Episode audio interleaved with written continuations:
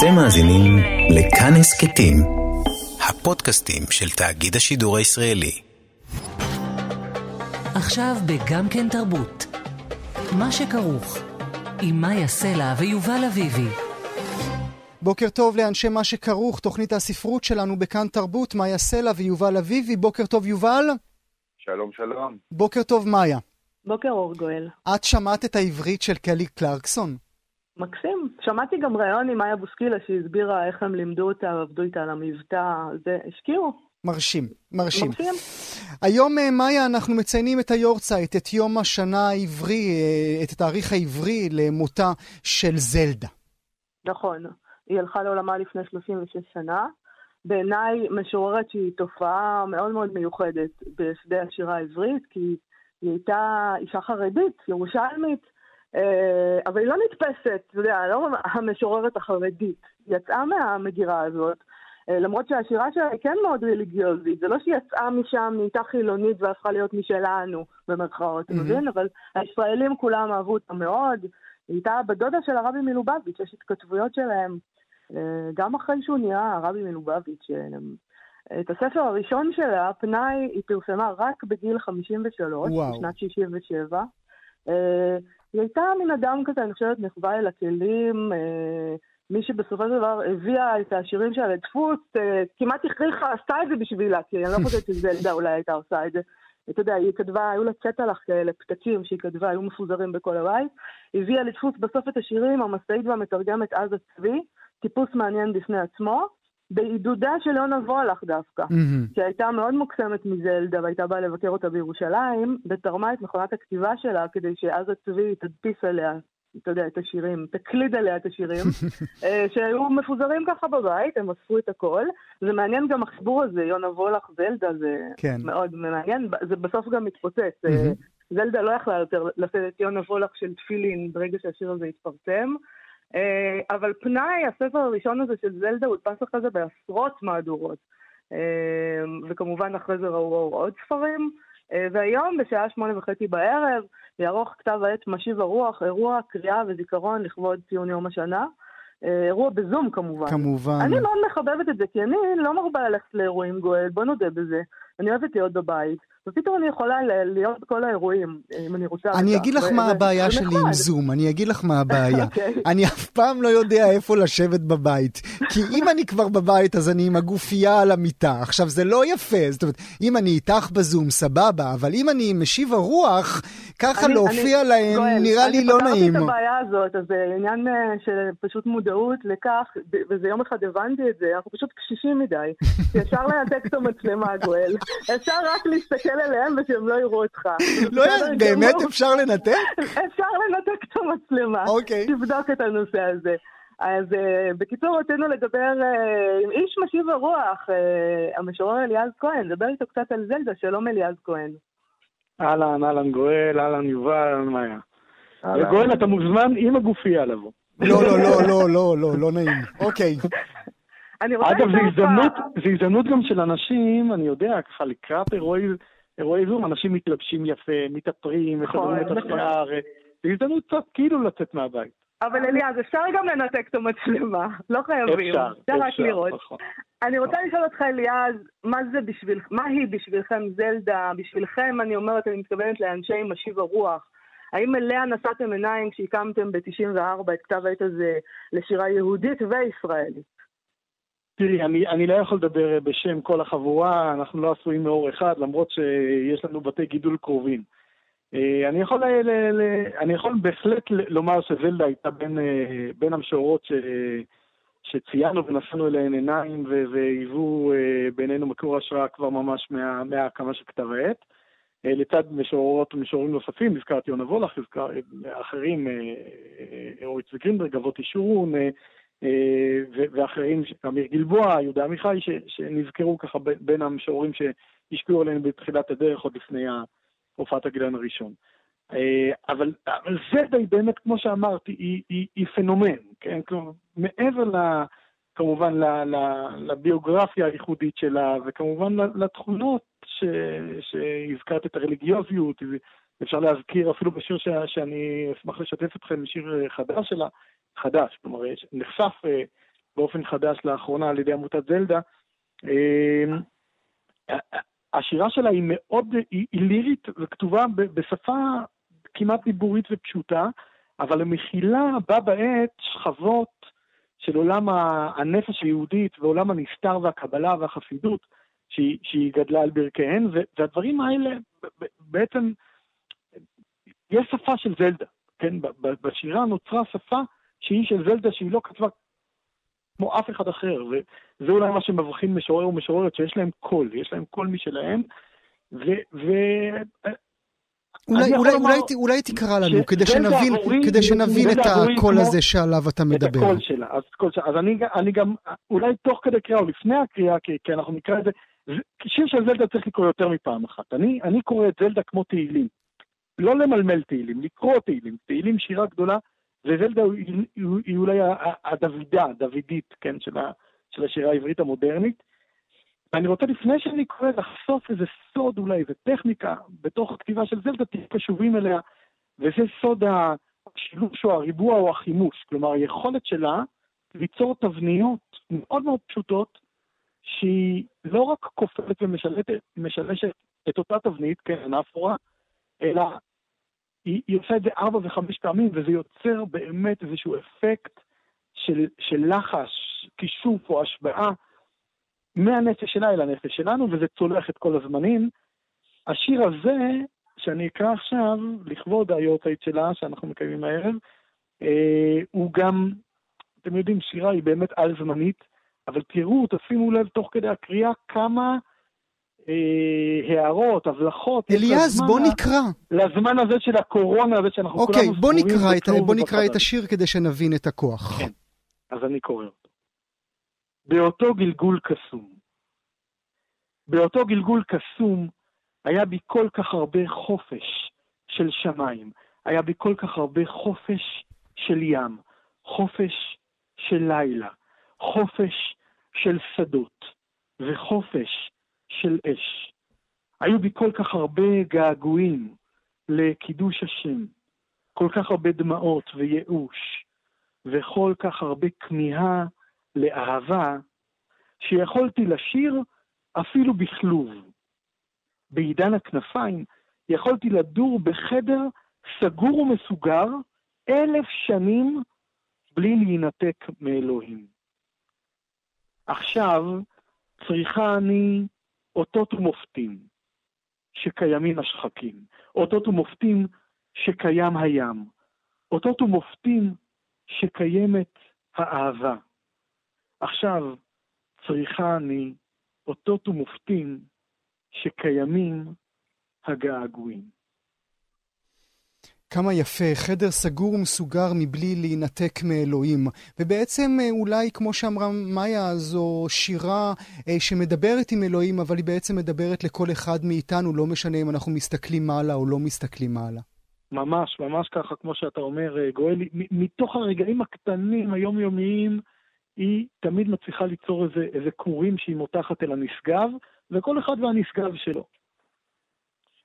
אליעז, אתה יכול לספר לנו קצת על, ה... על האירוע שיהיה היום? מה אתם הולכים לעשות? אני מניח שכאמור יהיו שם שירים שלא שמענו קודם. אה, מה עוד יהיה שם?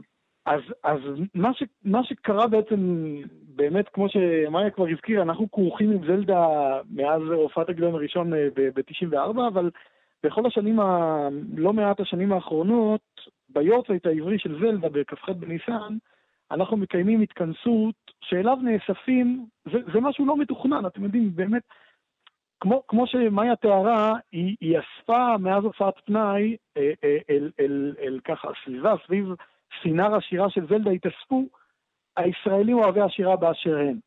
ולאירועים האלה גם מגיעים, זה נורא יפה לראות, מגיעים, מגיעים חרדים, מגיעים אה, אה, דתיים וחילוניים וקיבוצניקים ועולים וותיקים, באמת הישראלים באשר הם אוהבי השירה שוחרי השירה. ומה שקורה, הפורמט של האירוע, שזה גם מה שיהיה היום, הוא נורא נורא פשוט. אנחנו, אין, אין חציצה בין קהל לבמה, מה שמקובל הרבה פעמים באירועי תרבות וספרות. אנחנו יושבים במעגל גדול, ממש מעגל גדול, שוויוני, של אוהבי, אוהביה של זלדה. כל אחד מגיע עם הספר, או ספרי השירה של זלדה, ובוחר שיר לקרוא ולספר משהו מהחיים שלו שמתחבר לזה, למה הוא בחר בשיר הזה, וזה בעצם הפורמט שגם יהיה הערב, כבר נרשמו, אירוע בזום, כבר נרשמו למעלה מ-200, קרוב ל-300 אה, אה, איש ואישה לאירוע, אני לא יודע בסוף כמה ינכחו, אבל אה, אתם מוזמנים כמובן גם להיות איתנו, אפשר להירשם דרך דף הפייסבוק של משיב הרוח, להירשם מראש לאירוע ולבחור שיר להקראה, וזה באמת יוצא ש, שבאופן לא מתוכנן, כן, זה אירוע שיש בו אולי כמה יתדות מראש, תהיה איתנו גם מוזיקאית יפעת נטוביץ' עם לחנים מוכרים וגם מקוריים לשיריה של זלדה, אבל ב, בסופו של דבר רוב האירוע, רוב היורצייט של זלדה מתנהל, גם כשזה יתנהל פנים אל פנים בחי וגם הערב פנים אל פנים בזום, מתנהל באופן של אהבה ספונטנית שנובעת, ו, ואנשים בהתחלה קצת עוד במבוכה, אבל אחר כך שיר מוליך לשיר, ואוהב שירה, אוהבת שירה, מוליך לבאה אחריה, וזה פשוט, פשוט קסם. אז כל הדבר הזה קורה אה, היום בשעה שמונה וחצי, אפשר להיכנס, אה, אני מניחה, לפייסבוק של משיב הרוח, נכון? ולהירשם נכון, שם. נכון, גם אפשר להירשם דרך הפייסבוק, ואפשר גם, מי שמעדיף לראות דברים בפייסבוק, ולא להסתבך עם כל ענייני הזום, אה, אפשר, כן. זה ישודר גם בפייסבוק live שלנו. אז לא צריך לחשוש שיראו אותך עם גופייה. אה, המשורר אליעד כהן, תודה רבה לך על השיחה הזאת. תודה, תודה גורן מאיה ויובל. להתראות. נעבור עכשיו אה, ברשותכם אל הנושא הבא שלנו. אנחנו מתעסקים הרבה בגלל הבדידות שנכפתה עלינו, בגלל הסגר, אנחנו מתעסקים במושג החירות, נכון יובל? נכון, כמובן שזה גם בא לידי ביטוי בחג הפסח האחרון, זה היה, הניגוד הזה היה מאוד מאוד עוצמתי של חג החירות לעומת הכלא במרכאות כפולות שאנחנו כולנו נמצאים בו. האדם תמיד שאל את עצמו שאלות על חירות, אבל במצבי חירום כמו זה שאנחנו נמצאים בו עכשיו, השאלות האלה פתאום אה, יוצאות החוצה מהמחלקה לפילוסופיה באוניברסיטה ומגיעות לחיים עצמם. וכמובן, אחד הדברים שקורים, זה שפתאום זמינות לנו הרצאות רבות uh, בזום, ביוטיוב, פתאום אנחנו, יש לנו המון פנאי לראות uh, uh, דיון פילוסופי על מצב החירום ועל החירות. Uh, uh, והרצאה אחת כזאת של הפילוסוף דוקטור יאב אשכנזי שיושב בווינה וכתב את הדוקטורט שלו על ראייה ודמיון אצל ויטגנשטיין ואייריס מרדוק, שמענו וראינו אתמול, הוא מדבר על חירות שלילית וחירות חיובית, הוא מגיע למסקנה השערורייתית שפוליטיקת הזהויות והתקינות הפוליטית מביאים אותנו למצב שבו לעולם לא נשתנה, לא נתפתח, לא נהיה חלק משיח ביקורתי. אז אה, שלום, דוקטור יואב אה, אשכנזי. צהריים טובים. שלום. צהריים טובים. תגיד, אולי נתחיל קודם כל, אנחנו, חירות זה דבר חיובי, אנחנו אוהבים לחשוב על זה אה, אה, כמשהו נטול בעיות. חירות זה אחלה. אני, מה זה חירות שלילית? אני, אני, אני אתחיל, אה, אני אתחיל בלהגיד שלא פוליטיקת הזהויות ו political correct מובילים אותנו, אה, אה, להפך, הרעיון של פוליטיקת הזהויות, של political correct, הוא רעיון ראוי ונכון, זיהוי העבר והמשקעים שמאחורי ביטויים שנראים ניטרליים, אלא ששימושים מסוימים בהם כגדר עושים את זה, ואם תרצו נתייחס לזה אחר כך. וביחס okay. אוקיי. לדבר האחרון שאמרת, יובל, אני ביקשתי להבחין בין חירות שלילית לחיובית. כן. חירות שלילית זה מה אסור לעשות לי. תמיד אסור להגביל את חופש הביטוי שלי, את חופש התנועה, עם מי אני אתחבר, מה אני אעבוד, איך אני אחיה, הבחירות שלי, העדפות שלי, המימוש, איך אני אממש את עצמי בעולם, כל עוד אני לא מפר את התחום של אחרים. ואילו חירות חיובית היא מתכון איך לחיות. עכשיו, מה שאני אומר זה שאנחנו נורא מפחדים ממתכונים איך לחיות, כי ראינו את הקומוניזם והפשיזם, כופים עלינו מתכונים וחותכים, מקצצים את הראש של כל מי שלא לא נענה לדרישות האלה.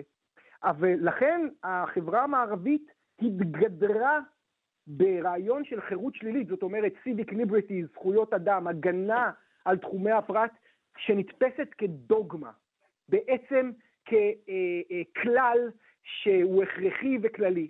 וזכור לי שבחורה שהגיעה, שאני מכיר, ללמד בארצות הברית בשנות ה-80, אמרה, היא הציגה את עצמה לתלמידים, אני מורה ומחנכת. והם השתגרו, הם אמרו לה, מחנכת? מחנכת? מה זה פה, סין הקומוניסטית? Hmm. וכאן, וכאן, וכאן נמצאת הבעיה. ואם אתם רוצים אני אמשיך ואגיד עוד משפט, או שאתם רוצים לשאול אותי דבר מה על מה שאמרתי? תמשיך, תמשיך, עד כאן אצלם אה, בהחלט. יפה. יפה. מי שראה את הסרט מייטריקס יודע שהוא סרט אה, שבנוי על מודל שגוי של הנפש, שאני אכנס לזה אם תרצו אחר כך, אבל יש בו דבר אחד נכון, חירות היא פונקציה של ראייה. אם רופרט מרדוק, משנת 79 עד היום, רופרט מרדוק הבעלים של פוקס ו- ו- ושל אה, סקאי נדמה לי, ושל תאגידי התקשורת הענקיים, אם הוא תמך במועמד לראש הממשלה בבריטניה מ-79 ועד היום, שתמיד, תמיד נבחר, אז מה המשמעות של החירות שלכם, חבר'ה? מישהו מסוגל להשפיע על הראייה ככה, שאפשרויות הבחירה שלכם לא קיימות. עכשיו, מה זאת אומרת ראייה קובעת חירות? תיזכרו בטוני סופרנו. טוני סופרנו, מאפיונר, פסיכו, לא פסיכופת, סוציופת, אדם שלא רואה בעיניים, לא רואה כלום, לא רואה רגשות על אחרים, לא מתעניין בהם, לא מתעניין בהם רק אם יש להם משהו שיכול להועיל לו או לשרת אותו, או שהוא מפחד מהם. טוני סופרנו מתמודד עם איזה בחור מבוגר שיצא מהכלא, שהיה פעם בוס, פיץ' למן, והוא רוצה לחזור להיות בעל כוח, וטוני כמובן הוא הבוס, הוא לא רוצה את זה, אז הוא נותן לו משחק פוקר ככה, נותן קצת אוכל כדי שהבחור יעזוב אותו. יום אחד הוא בא לבקר באוכל, הוא מספר איזה בדיחה, וכולם צוחקים, וטוני מרגיש משהו לא בסדר כשהמבט שלו עובר על האנשים בחדר, אבל כיוון שהוא סוציופט, מתפקד מה שנקרא, הוא לא רואה כלום. הוא לא רואה חיוך ומשמעותו. ואז בלילה כשהוא חולם, המבט שלו, הוא חוזר לסצנה הזאת והמבט שלו עובר אחד-אחד, ואז הוא רואה את החיוך של אותו פיץ' מעוקם, ואיך הוא מורח עם הסכין את השומן של החזיר על הטוס, והחיוך שלו מעוקם ומריר, ואיך שהוא מתעורר הוא מבין את הכל, ויום אחרי זה הוא דואג שההוא יחזור לכלא. אם הוא לא היה עושה את זה, אם הוא לא היה רואה, לא הייתה לו חירות. לא הייתה לו חירות לבחור. ו- ו- ואם הוא לא היה רואה את זה, זה יכול היה גם להוביל לסוף שלו. ולכן החירות היא פונקציה של היכולת שלנו לראות. היא קובעת את האפשרויות בחירה שלנו. איך עכשיו, אנחנו מגיעים למצב שבו יש לנו יכולת לראות, או הבנה שאנחנו לא רואים? המפתח הוא בלהבין שיש לנו כבר, כבר קדם הבנה תמיד. אנחנו מאותחלים אחד לתוך השני. א', בדרך כלל התגובה הראשונה היא התגובה הנכונה. אנחנו פשוט מפחדים ממשהו חד פעמי וראשוני, אנחנו קופצים מיד לתגובה השנייה והופכים את זה לכלל ובורחים מהראשוני, כי החדש מפחיד. וב', כשאני רואה את הפנים של מאיה, והיא מחייכת, והחיוך הזה הוא חיוך לבבי ואוהב, אני לא רואה איזשהו אה, אה, משטח אה, עגול שאני מפרש כפנים, והפנים האלה אני מפרש כיכולים לבטא רגש, ואני לא, לא רואה עיקום שאני מפרש כחיוך, ואת החיוך אני לא מפרש כאוהב וחביב ומסביר פנים. אני רואה מיד דרך החיוך, דרך המסביר פנים לחיוך, לעומק של מאיה שנמצא מאחוריו. כי אני ומאיה מחוברים כבר, אנחנו כבר חודרים אחד אל השני, אנחנו נמצאים כבר יחד, במקום מאוד מאוד אינטימי, כמו שכל בן אדם נמצא עם השני אם הוא מקדיש לו תשומת לב. ולכן, strictly speaking, מדבר באופן חמור, העניין הוא בהקדשת תשומת לב, או מה שאנחנו מכנים אהבה. נדמה לי שאני וגואל דיברנו על זה פעם. ולא רק אהבה, ולכן זה מפחיד אותי בעניין היום שאחרי קורונה. כי אם כולנו נתמכר לזומים, אנחנו נפסיד את הבסיס שאותו או שאליו אתה מבקש מאיתנו ללכת. גואל, אני מצטער, אבל הקרב הזה הוכרע. אנחנו היום, אנחנו, אני, אני, אני מצטער, אני לא רוצה, לא רוצה, אני, אני תמיד אומר דברים שאנשים לא כל כך אוהבים לשמוע. מאז שאני ילד, לפעמים יש להם טעם. אה, אה, שים לב, אתה פותח את הפייסבוק ויש לך חוויית משתמש, אתה לבד, אתה לא עם יואב, עם מאיה, עם החברים שלך, אתה לא צריך לתת דין וחשבון. אתה, אני לא, לא אתה הגואל, האדם המודרני. אין צורך, אה, אין, אין צורך להישען על, על, על יחסים מחייבים, כי יחסים מחייבים זה משהו שמגביל את החירות השלילית שלכם. אני לא יכול לנתק את היחסים ממישהו שאני אוהב באמת, אמא, אבא, אחים, ולא לשלם על זה מחיר, מחיר כבד. כל העצמי שלי, החתיכת עצמיות שלי שנמצאת איתם, תיעלם ממני. ולכן זה נתפס אוטומטית כמשהו שמגביל אותנו. עדיף לקפוץ ממשתמש למשתמש, מבעל חשבון לבעל חשבון. Mm-hmm. מזום לזום, ווואלה, לא בא לי עליך, אחי, אני אנתק אותך, אני אחסום אותך, מה קרה? וזה, זו טרגדיה של החלפת יחס מחייב בקשר אקראי ומזדמן. זאת אומרת, אם אני לוקח את מה שאתה אומר, אתה אומר שגם לקשרים הרגשיים, או גם לקשרים הבין-אישיים, הולך להיות עתיד כמו שקרה לקשרים המיניים שלנו. אם הקשרים המיניים שלנו בשנים האחרונות היו קשרים של טינדר וגריינדר, אז לשם אנחנו הולכים גם בקשרים איתך, עם השכנים, עם מאיה ויובל. חוץ, חוץ מהלשון עבר, אתה צודק במאה אחוז. צריך להגיד, צריך להגיד דבר אחד. צריך להגיד דבר אחד. לא באמת, אנחנו לא באמת מסוגלים להתקיים כמו אה, תוכנות על פלטפורמה, כמו בטרון, בסרט טרון. אנחנו לא באמת אה, יצורים שמחוברים למייטריקס. אנחנו יצורים. שחורגים זה אל זה וזה עם זה ופתוחים זה אל זה והעצמיות שלנו לא סגורה בתוך הגולגולת, היא לא סגורה בתוך נפש סגורה, היא לא אטום, אי אפשר לעשות לה רדוקציה למצבי מוח או מצבים כימיקליים, כל שאר הקשקשת המסוכנת, הרלטיביסטית מוסרית שמסתובבת בשטח. היא, היא, העצמיות שלנו היא דרך להשתרע אחד דרך ועם השני, דרך פרויקטים, דרך עשייה, דרך יצירה, ולכן זה לעולם לא יצליח עד הסוף. כי כשלגואל יכאב, הוא יפנה לאימא שלו ולחברים שלו, הוא לא יפנה ליואב א', יואב 21 בפייסבוק המשתמש. ולכן, אה, אני אומר לך, הדברים כבר קרו. המוד הטכנולוגי, המוד האינדיבידואליסטי הרדיקלי, הרדוקציוניסטי, המערבי, אה, כבר פועל את פעולתו דרך הטכנולוגיה ודרך הצורה של הטכנולוגיה. מעניין. אבל לא עד הסוף, ותמיד, תמיד, תמיד אפשר לחזור. תשמע, הצלחת לבאס, אני עכשיו מבין למה אף אחד לא מזמין אותך לזום. אה, זה, זה פשוט ככה, אין, זה פשוט ככה, זה פשוט אבל, ככה. אבל אלינו אתה תמיד מוזמן, פשוט, אתה רואה מה זה? פשוט ככה. דוקטור יואב אשכנזי, תודה רבה לך שהיית איתנו היום. תודה לכם, חברים יקרים, שיהיה לכם אחלה, אחלה יום, ובעזרת השם נצא מהקורונה הזאת. הלוואי. הלוואי. תודה רבה. נעבור עכשיו אל הסטטוס הספרותי שלכם, מאיה. נכון, אתה מכיר את הפרסומת החדשה לסגר, הפרסומת החדשה לקורונה, אני קוראת לה, שיש בה את המשפט הדי מדהים, אה, מפגשים בין אנשים הם סכנת חיים. שבאמת, מי, מי, מי חשב על הדבר הזה? כאילו, מה, מה חשבתם? אולי יואב אשכנזי כתב חיים. את זה. כן, זה מאוד מתחבר לדברים שהוא הרגע אמר. נכון. אז אה, שחר קומיניץ כתב בפייסבוק סטטוס אה, שהוא, שהוא מערב את העניין הזה של למידה מרחוק שיש עכשיו, עם הסלוגן הזה של משרד הבריאות, הסלוגן, מה אני אגיד לך, ממש שירה צרופה, והוא בעצם אה, עשה סטטוס כזה שהוא כאילו הכין מערך שיעור בספרות. אה, ככה, ככה זה הולך שם. למידה מרחוק. קראו בעיון את השיר מפגשים. אחד, מנו שני אמצעים אומנותיים, מצלוליים ופיגורטיביים, בהם עושה שימוש המשורר הממשלתי.